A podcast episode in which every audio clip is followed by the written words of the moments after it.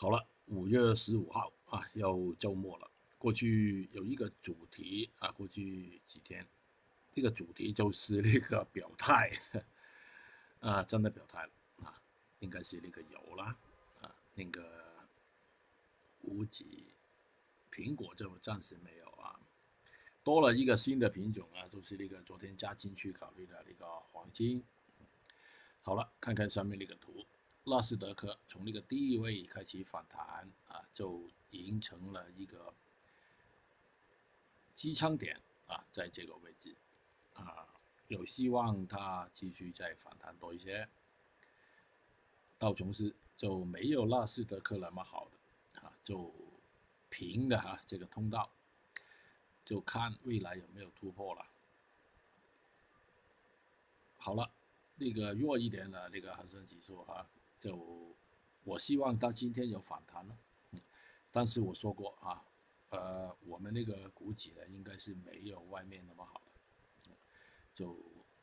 昨天那个悲观的情绪呢，就没有影响到那个 IC 啊，因为 IC，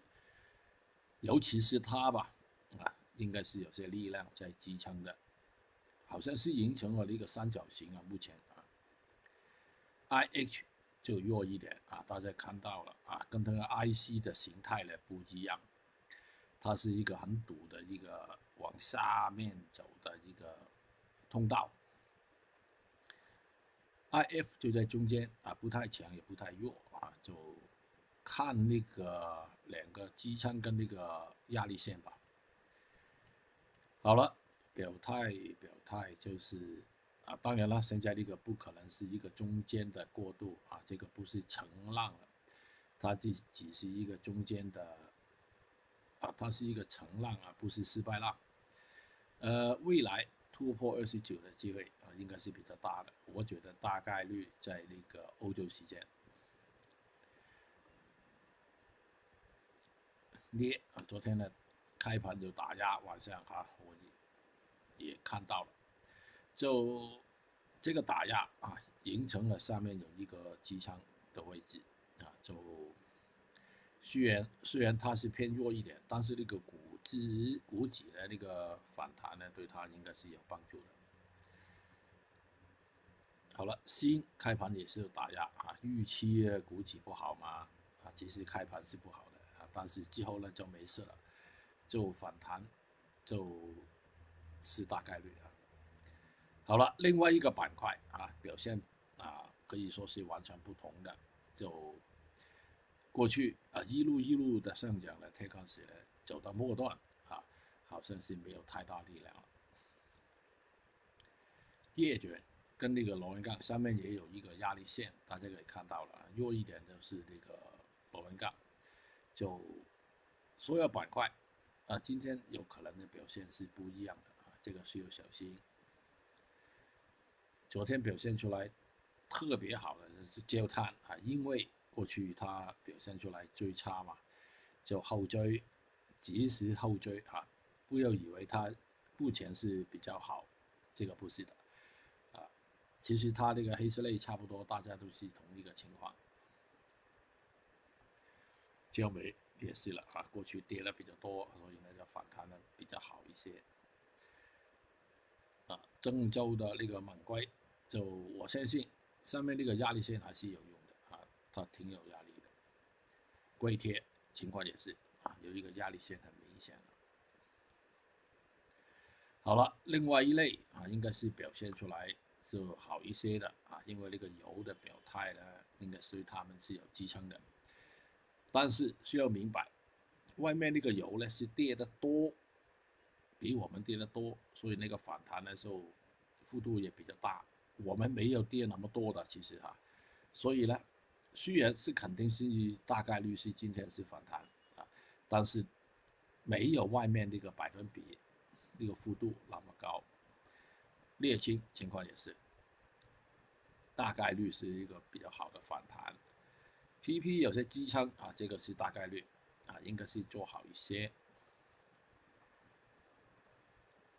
不锈钢就跟那个镍啊走在一块的，呃，先看上面那个压力线对它的影响了。PTA 情况也是啊，应该是做一个反弹是大概率。其他的啊，那个粤西啊，什么粤醇啊，情况也是啊，大概率是反弹的啊，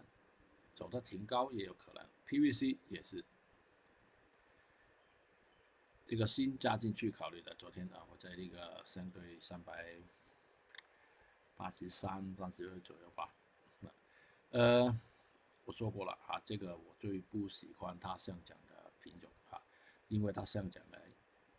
就肯定是有一些不好的事情发生，但是没办法啊，面对现实。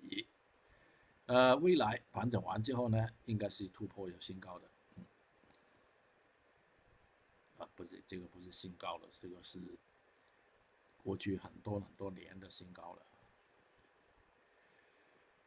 好了，苹果还没表态啊，虽然呢，这是一个大盘整的，中间有一个过渡浪，我觉得啊，应该是后面还有的，先看今天是不是突破这个压力线吧。好了，跟 PP 差不多啊，就是这个 L，就在一个支撑线上面。做好一点点是可以的。另外一类中旅游表现出来，过去跌的比较多，盘整的时间也比较长，呃，应该有一定的支撑啊。因为马上掉的可能性应该是很低的。豆油情况也是，先看上面这个压力线能不能突破再定。好了，今天心中有准备，就是每一个板块的表现呢，应该是有可能是不同的。就先处理好，当然是跟那个表态啊有表态的关系比较密切的一个原油相关呢。就昨天跟股指有关系的，没有反映美国股啊股市的走势的一个呃镍啊那个锌也好，就昨天掉下来之后呢，应该是做一个反弹，反弹应该是不错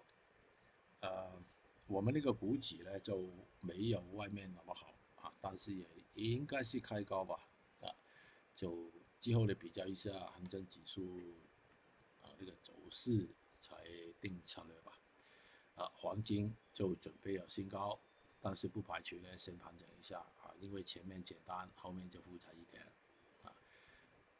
农产品的那个豆油、棕榈油等等的应该是好的，有机会有时间就看吧，嗯，拜拜。